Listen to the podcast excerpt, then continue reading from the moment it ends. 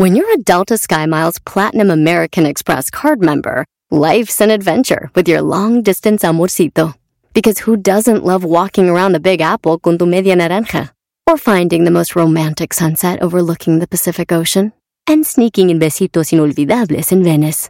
The Delta SkyMiles Platinum American Express card. If you travel, you know. Learn more at go.amex slash you know. One, two, three, four. Those are numbers. But you already knew that.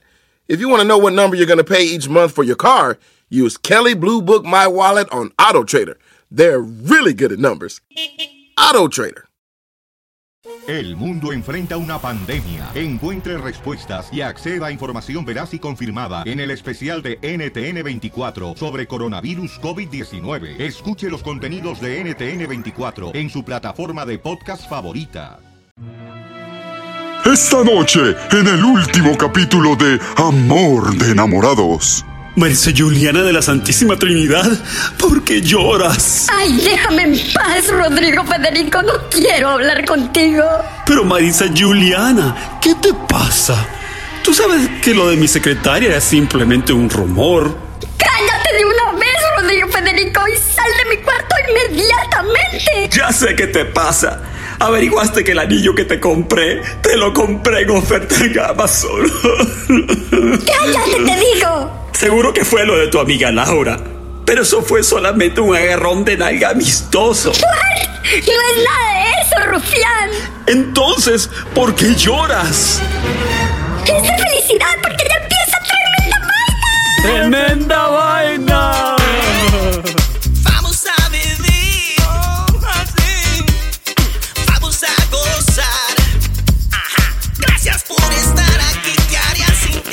Hola amigos, bienvenidos a Tremenda Vaina, el show donde escuchas seis historias que desafían la realidad, pero solo una es falsa. ¿Cuál es? ¿Qué tal? Soy Danilo Álvarez. Soy Roman Rojas y esto es Tremenda Vaina.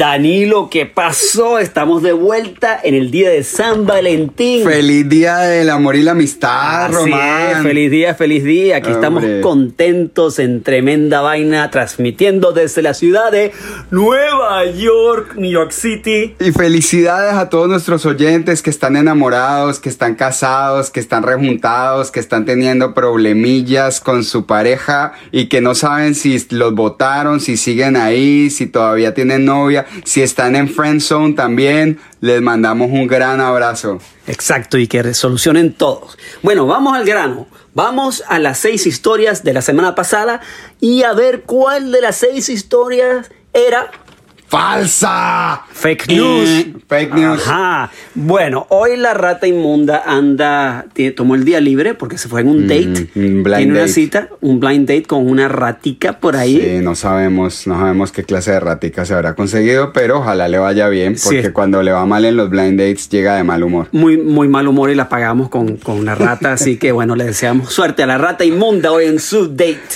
Bueno, aquí vamos con las historias de la semana pasada.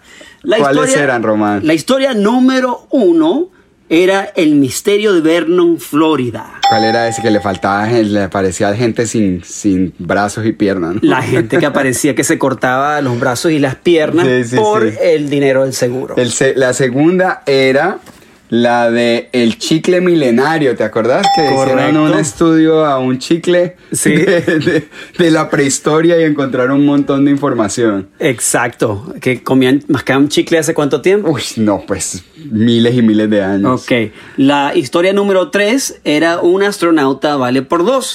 Y era la historia del el popochito, Sí, como dices tú. El, el, el astronauta ruso, ¿no? El astronauta que ruso no cabía en la cápsula. no cabía en la cápsula, tuvieron que mandar en vez de tres astronautas, mandaron a dos con el popochito, con el señor más grandotote y el astronauta.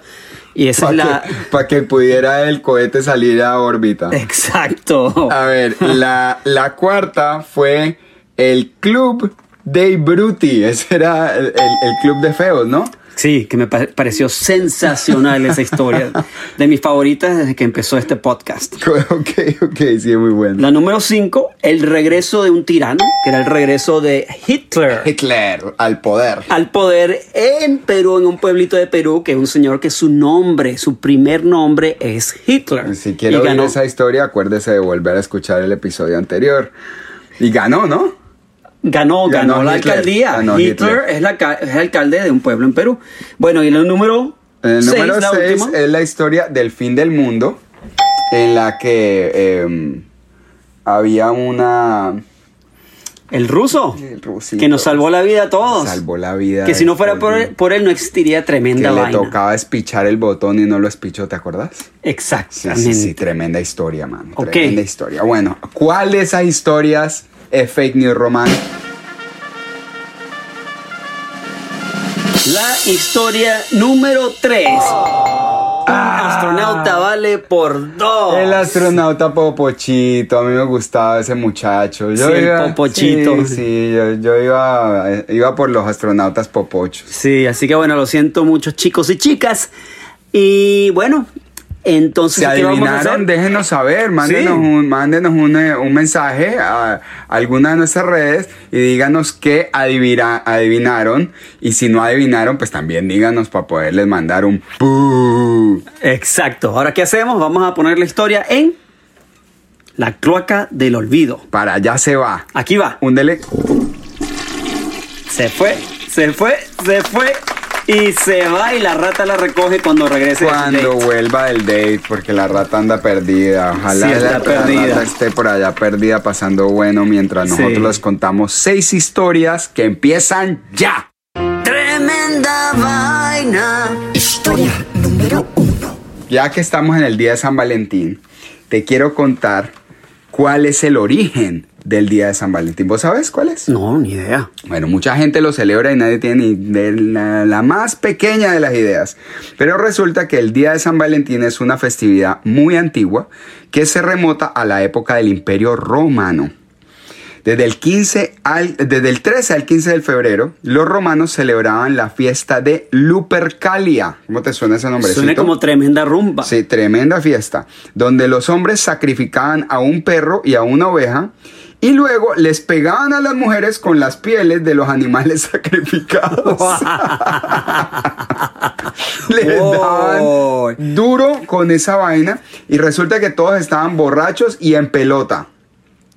Mientras las mujeres se paraban en fila para que les dieran nalgadas con las pieles, con la creencia de que esta práctica las haría más fértiles.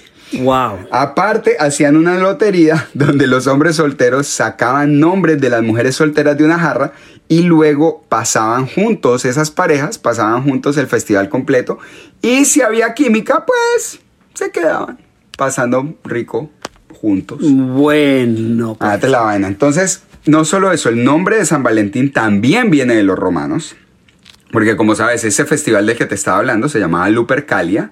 Pero entonces, ¿cómo se juntó? ¿Cómo se, ¿Cuál es la idea? ¿Por qué, por qué se le dice que ese es el festival, el inicio del festival de San Valentín? Bueno, resulta que el nombre de San Valentín también viene de los romanos.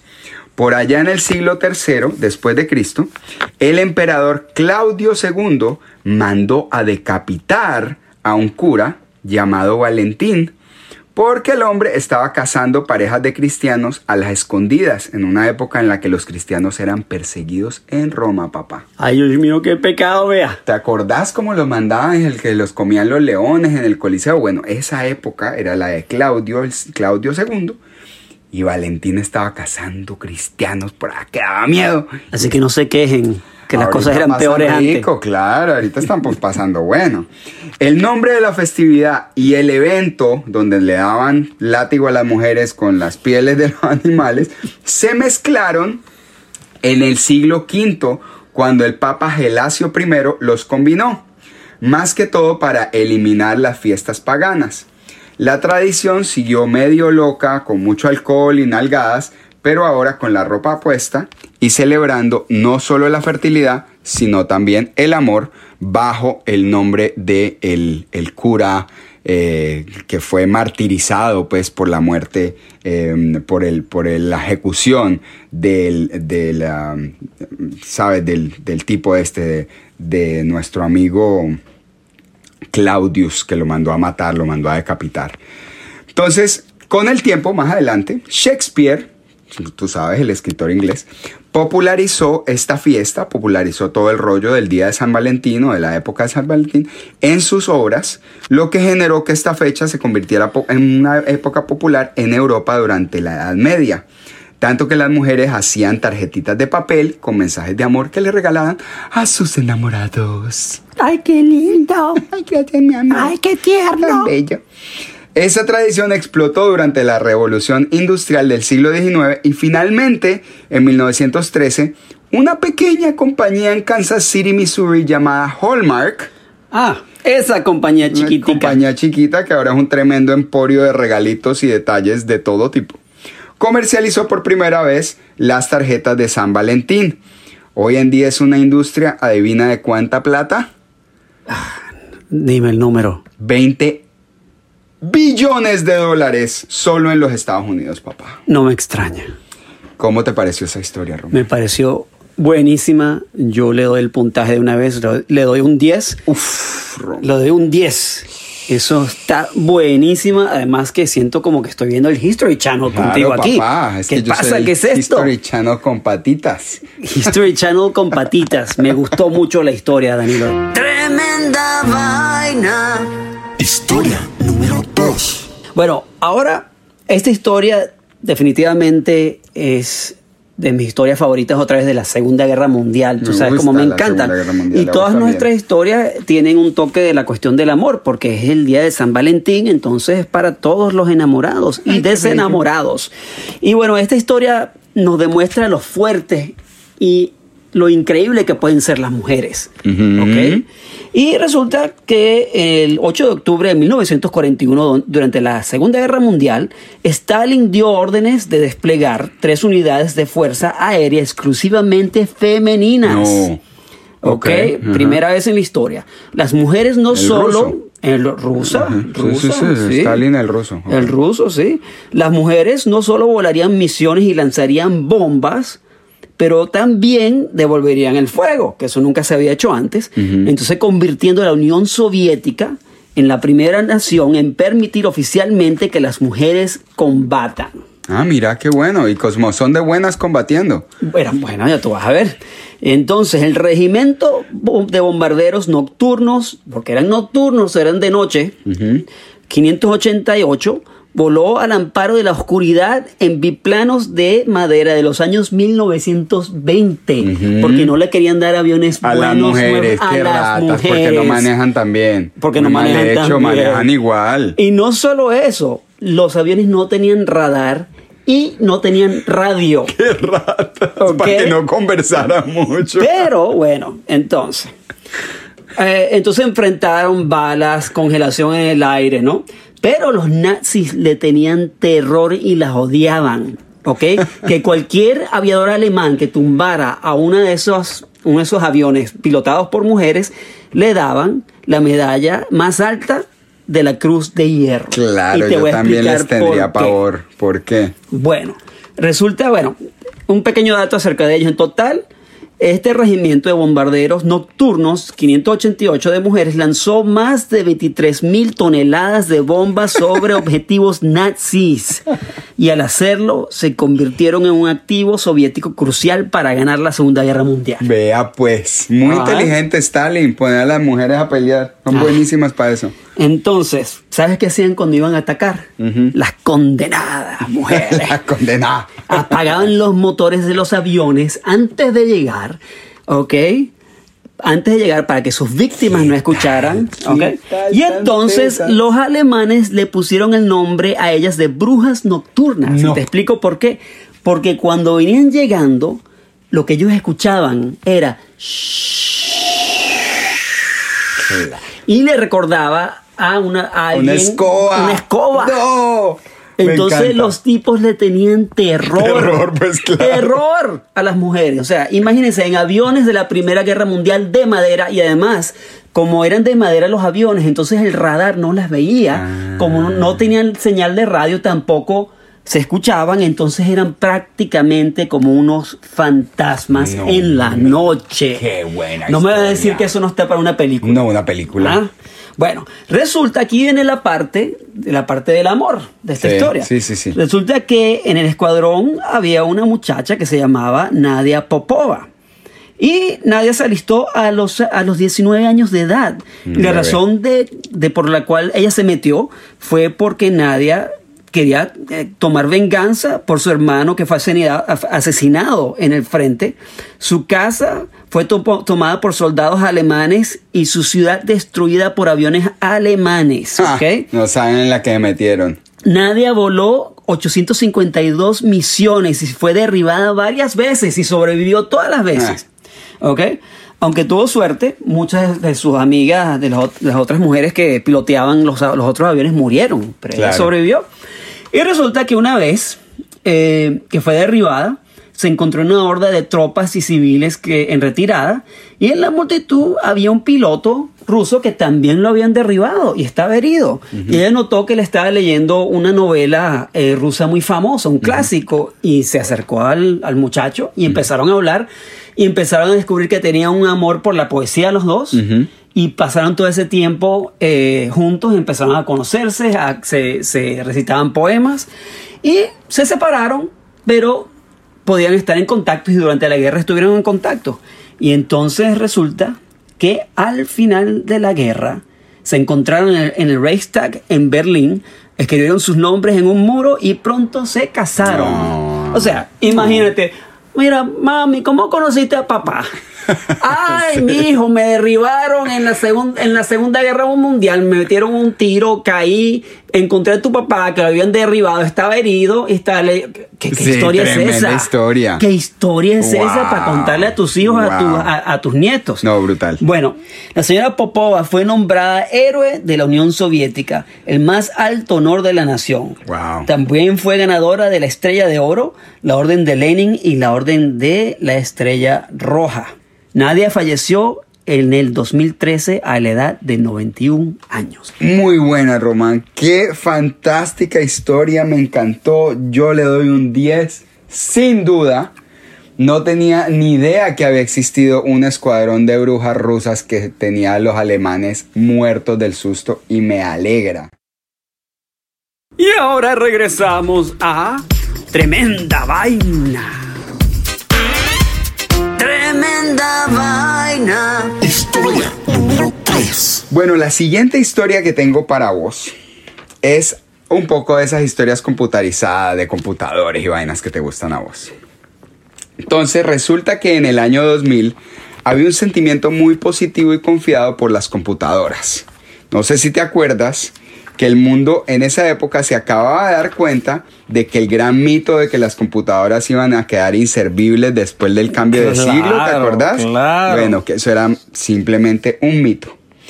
En ese momento nuestro sistema de informática era infalible y pensábamos que nuestra computadora iba a vivir para siempre. Bueno, ahí fue cuando apareció el virus I Love You. Esta es la historia del virus I Love You. I love you too. I love you too. Bueno, en esa época todo el mundo se estaba mandando mensajes por internet y eso era una vaina verdaderamente cool. ¿Te acordás que uno ya mandaba email, se mandaba mensajitos con las novias, con los amigos?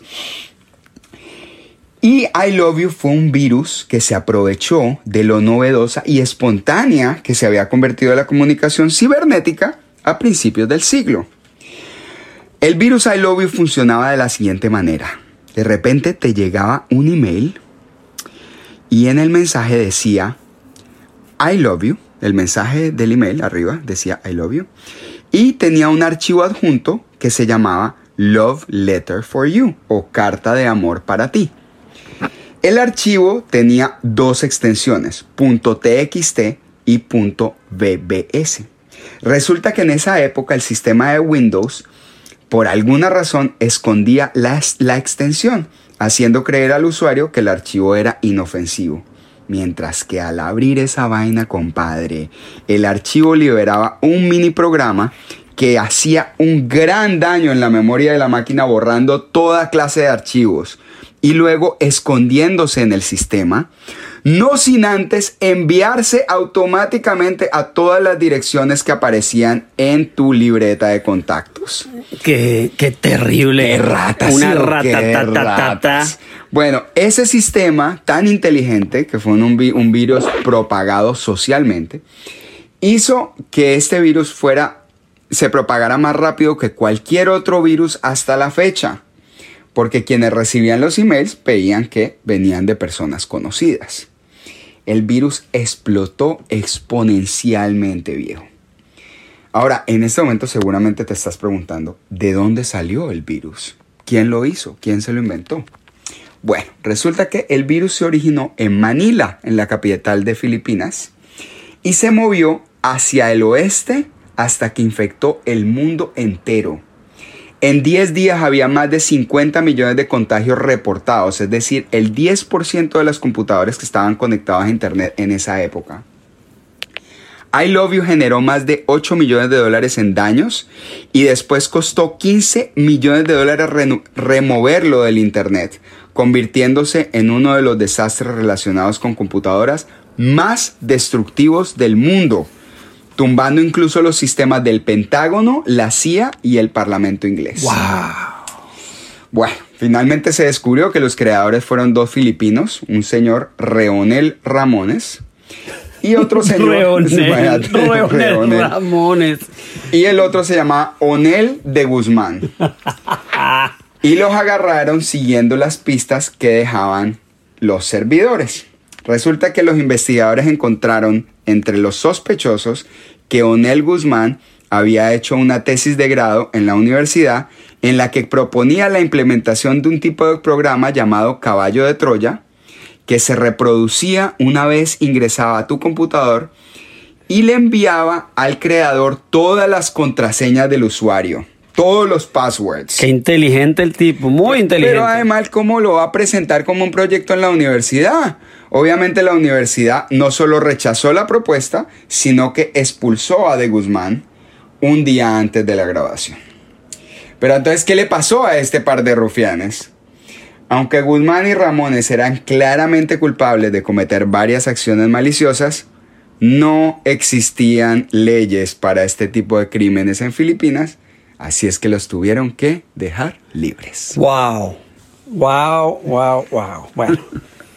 Bueno, ¿Cómo la viste, Román? tremenda historia, me, me gustó muchísimo. 9.5. Tremenda vaina. Historia número 4.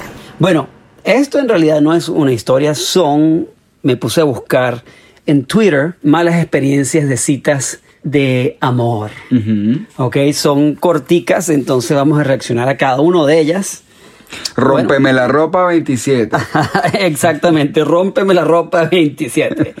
El chico nuevo en el trabajo era genial, así que lo invité a una fiesta con mis amigos cercanos porque a todos nos gustaba beber y jugar distintos juegos. Jugamos strip poker, ¿saben cuál es stri- strip co- poker? Claro. El que se nos quita la ropa. El, el que pierde se va quitando Exacto. una prenda, ¿no? Entonces ella sigue.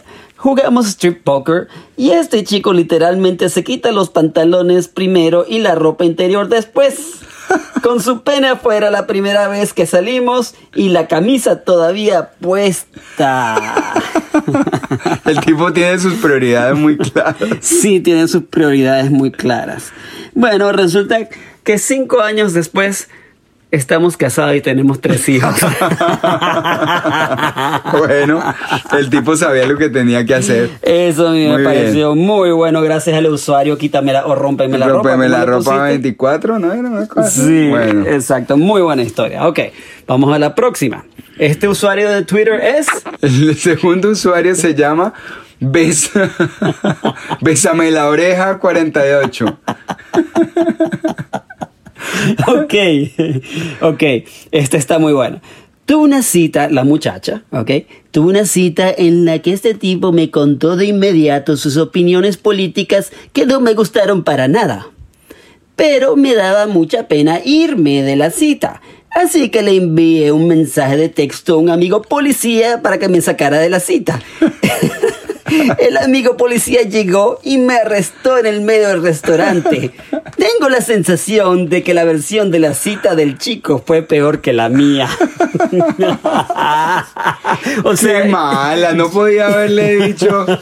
Ay, me dio diarrea o algo más calmado, traer al policía. Y además el policía que le hizo un fake, un arresto Un fake. fake arrest. Y el tipo quedó traumatizado. No, pues por eso, hombre, él debió reevaluar su forma de buscar mujeres en internet.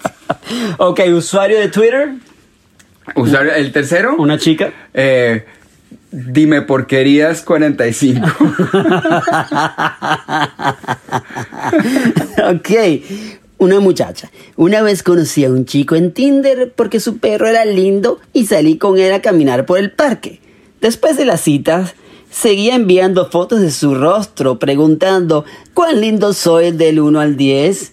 Ignoré los mensajes. Entonces se puso bravo. Luego me, me llamó perra y me amenazó de muerte y que mi hija... y que mi hija iba a verme desangrándome. Ay, pero qué tipo más Ya va, horroroso. no termina. Lo insulté y luego me pidió que le devolviera 5 dólares por la galleta que me compró Ay, en no. nuestro paseo por el parque. Luego me pregun- preguntó si quería ver una película con él. No, tan descarado. O sea, por favor, no me vas a decir que terminaron casados y con tres hijos. No, no, no, la historia se acabó ahí. Sí, es que muy descarado Ay. el tipo. Ok, tenemos un par más. Entonces, usuario de internet. Hazme cosquillitas en la espalda después del sexo Oh. número 11. Ok, muy bien. Entonces, este es un chico que cuenta esta historia. En una cita a ciegas, la chica con la que estaba pide una ensalada a César y se la come con las manos. No, por Dios. Entonces primera le- cita. primera cita. No, pero, Entonces ella le dice- Espérese a la segunda. En la primera. o sea, deme, deme un break. Entonces me dice que no le gustan los tenedores y cuchillos. Por eso se comió la No ensalada con las manos. Sí, así simple. No, le es que no me gusta eso. Después de comer, ella me pregunta si he aceptado a Jesucristo como mi Señor y Salvador y me invita a confesarme. pero por Dios, le digo, espere a la segunda cita, la tercera para que Jesucristo. Ok, bueno. Próximo usuario, un, un- un muchacho. Jálame el pelo. 35. Ok, jálame el pelo 35. Ella quería caminar por los bares cerca de donde yo vivía porque estaba agradable el clima. Al final de la noche, los dos estábamos bastante borrachos y ahora estaba nevando, pero ella insistió en caminar de regreso a mi casa. Me desperté al día siguiente al pie de una colina cerca de mi apartamento con los dos tobillos torcidos, teléfono sin batería y mucho frío. Le mandé un mensaje de texto más tarde ese día preguntándole qué había pasado anoche. Ella respondió, ay, perdón por empujarte cuesta abajo. Me asusté. Lo empujó por una. Por, por- no. Por un barranco para abajo. Para abajo, por una cuesta abajo. No, pero que, Bueno. pero peores citas, pues, y no puede conseguir esta gente. Pero bueno, llegamos al final de las mini historias. No, pues la verdad que todas esas historias me alarmaron mucho. Así que- Muy buena historia, me asombraron todas. Yo diría que un 8.5 le pondría. Perfecto, y cuidado chicos en la calle con los dates. Tremenda vaina. Historia número 5. Tú sabes que la gente siempre está buscando formas de celebrar el día de San Valentín. Y por supuesto las compañías siempre están buscando formas de aprovechar ese interés por gastar plata en esta época del año. La que más me interesó de todas las que vi fue la de un zoológico en Michigan llamado Binder Park Zoo. Este es un zoológico en una ciudad pequeña en Michigan, cerca de Detroit. Y resulta que este zoológico invitaba a parejas que quisieran pasar un rato romántico aprendiendo acerca de los hábitos reproductivos de los animales. Les ponían a ver porno animal ¿Qué es eso? en, en, su, en la noche más romántica del año. ¿Qué es eso? Y entonces los posts en las redes sociales advertían que esto era una actividad únicamente para adultos y que prometía llevarlos a donde nunca habían ido antes. Obviamente. La descripción del tour decía que había mucho mordisco, mucho arañetazo, mucho golpe y hasta movimientos que rayaban en la acrobacia, demostrando que el amor podía ser algo muy lindo y algo muy brutal al mismo tiempo. ¿Crees que alguien eh, iría a este evento, Román? Sí, la verdad es que yo no iría, pero... Pero, es sí, verdad. sí, bastante gente Mucha iba. gente. Siempre es- estuvo sold out, o sea, vendido completamente los dos años que se hizo, pero por alguna razón no se volvió a hacer. Por alguna razón. De pronto las películas que estaban poniendo eran demasiado puercas. Ahí salieron varios, ah, varios que necesitaban ir a, a- Al psiquiatra. Al psiquiatra después de eso. Imagínate un blind date, llevarte a tu ¿Qué novio es un blind eso? date, no decirle para dónde vas. Y vas y la llevas y la sentas al frente de una, de, un- de una pantalla en el zoológico a donde muestran cómo las culebras hacen culebritas. No, no, no. no. bueno, No, gracias. está muy buena la historia. Yo le doy un 8.5 Oh, a esa. Roma, muy bien. Sí, muy buena. Bueno, vamos para la última historia. Tremenda vaina. Historia número 6. Y esta historia se llama Del suicidio al amor. Ay, qué lindo. ¿Sabes, Danilo, cuál es el lugar más popular del mundo para suicidarse? Mm, yo pensaba que era el, el bosque de Japón. No. El bosque del suicidio, ¿no? No. El Golden Gate Bridge en San Francisco, Ah, California. El promedio de gente que salta el del puente es una persona cada dos semanas y la caída es de 245 pies hasta el río De la bahía de San quedan- Francisco. Quedan como una moneda, Como una, como una arepa. como una arepa, ok. Bueno, les cuento que el señor Michael Peters, de 32 años de edad, decidió el 11 de enero del año 2002 tirarse del Golden Gate Bridge para terminar su vida. Michael estaba sumamente deprimido por el proceso de su divorcio y de custodia de sus dos hijos con una mujer que era su esposa del nombre Isabel O'Connor, descendiente descenden- de descendencia irlandesa, ¿ok? Que era su esposa. En el momento que el señor Peters se iba a lanzar al río, estaba pasando en su auto Darlene Alexander, que era una de las grandes promesas del Departamento de Policía de San Francisco. Mm, policía. Policía. Pero Darlene era detective. ¿Ok? Ajá. Entonces Darlene vio que este hombre estaba a punto de saltar y paró el automóvil, aunque era peligroso en el medio del tráfico, para ayudarlo. Ninguno de los dos sabía que sus vidas iban a cambiar totalmente, y no solamente la de ellos, sino las de muchas No personas. me digas, wow, qué lindo. ¿Ok?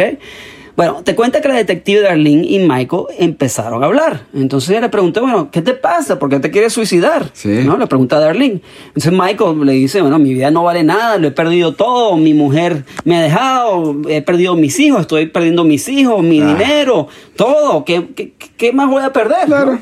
Entonces Darlene le pregunta, ¿qué, qué, ¿cómo se llama tu mujer?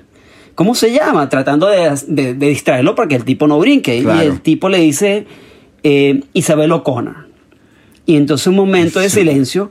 Y entonces Darlene se queda muda y pregunta. La conozco, hijo de madre. Dice, Isabel O'Connor, la que es dueña del negocio de importación de muebles, Ay, no me la digas. que trae muebles de Irlandia. Sí, ¿cómo sabe usted eso? Y entonces le pregunta la, detec- la detective, ¿usted es Michael Peters? Ay, vea pues. El tipo está, no se va a tirar porque dice que es lo que pasa aquí. ¿No? Entonces sí, si soy, si soy Michael Peters, ¿cómo sabe mi nombre? Mire, señor Peters, usted no sabe que su mujer, Isabel O'Connor, está bajo investigación por el Departamento de la Policía de No. San Francisco y por el FBI por conexiones ilícitas con la mafia irlandesa en la ciudad de Nueva York. No, man. Usted también ha estado bajo observación, ¿ok?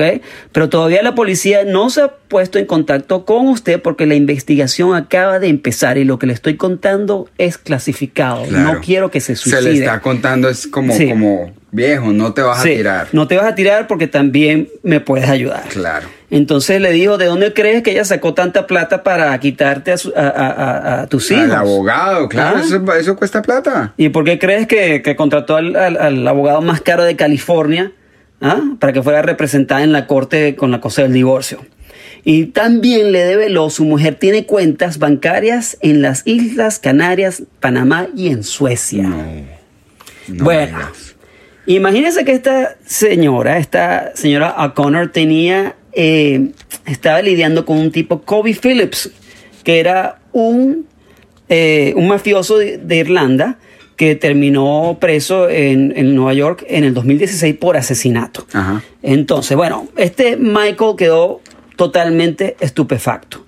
De verdad no tenía idea que su mujer o quien, que quien sería pronto su ex mujer estaba involucrada en negocios ilícitos. Lavado de dinero con la mafia irlandesa o que él mismo, que él mismo estaba bajo vigilancia de la policía. Sí. Bueno, entonces resulta que él se asombró tanto que decidió no tirarse. Ok, la mujer le ha salvado la vida a la detective y entonces eh, Michael Peters le dijo yo te voy a ayudar porque en realidad yo no sé nada de esto. Claro. Yo quiero dar toda la ayuda posible. Bueno, empezaron a trabajar juntos y como este Michael tenía contacto con la mujer todavía y con los hijos, lo han puesto con un micrófono debajo de la No. ropa y varias veces lo han puesto a operaciones clandestinas para grabar a- la esposa y en una de esas agarró la a la esposa confesando a ciertas de las cosas que estaban haciendo, que- que ella estaba haciendo, pero suficiente para meterla presa. Claro, para arrestarla. Bueno, puedes creer que han arrestado a esta mujer y ella ha quedado presa en Pelican Bay Prison en California por una, una sentencia de 30 años. Uy, qué desastre. Y adivinen qué, Michael y Darlene se enamoraron, tienen una hija hoy en día de 10 años y Y quedaron, quedaron con, los dos de los hijos niñitos. de Michael del primer matrimonio. Matrimonio con Isabel O'Connor. ¿Qué tal la suerte de este man como se le volteó de Sí. un momento para el otro en el Sí. último instante de su vida? Y a ella también, la detective, no solo encontró un compañero de vida, su esposo, sino que tal- también resolvió un caso por Wow. ese encuentro y porque decidió pararse a ayudar. Buena eh, samaritana. samaritana. Sí. Así Qué que- buena, Román. Esa historia me, me devuelve la esperanza por la humanidad. Sí. Tal vez hay un plan para todos, Román, Así en es. este mundo. Muy buenas historias. Yo a esta especialmente le doy un re 10. Muy buena. Fantástica historia. Ahora, lo único que yo no sé y que seguramente nuestros usuarios tampoco saben es cuál de estas es falsa. Exactamente. Una de ellas, una de estas historias, yo sé que todas parecen bastante, bastante inverosímiles, pero cinco de ellas son ciertas y una de ellas es fake news. Fake news. Fake news. Así es que por favor, mándenos un mensaje, escríbanos un pequeño, una pequeña carta de amor que empiece con I love you y que eh, con la que nos digan cuál creen ustedes que es la historia que no es cierta y aquí les estaremos dando un shout out en nuestro próximo episodio de Tremenda Vaina. Ok, chicos, hasta la próxima. Feliz día de San Valentín. Feliz día de San Valentín. We love you. Y recuerden seguirnos en todas nuestras redes sociales, mandarnos mensajes, mantener el contacto, mándenos un mensajito por Instagram, búsquenos en Facebook y quedamos en contacto para el próximo episodio de ¡Tremenda vaina!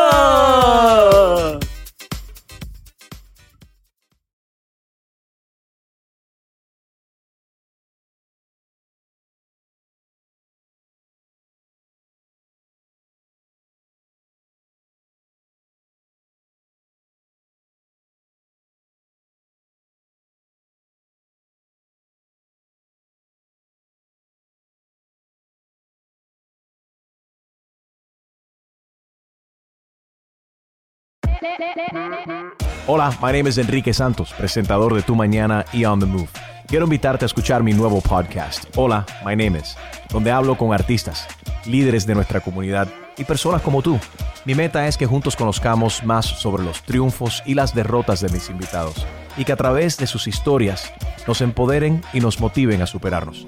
Lanzamos el show con Jay Balvin, he's awesome, un artista colombiano que ha revolucionado la música latina y que sigue superando récords mundiales.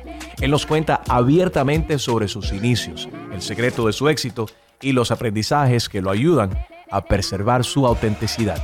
A partir de este martes 7 de abril podrás acompañarme todas las semanas a conocer más a fondo a un invitado especial. Puedes encontrar mi podcast en la aplicación digital de iHeartRadio, la descargas gratis o en donde prefieras escuchar tus podcasts. Hola, my name is The Podcast a partir de este 7 de abril.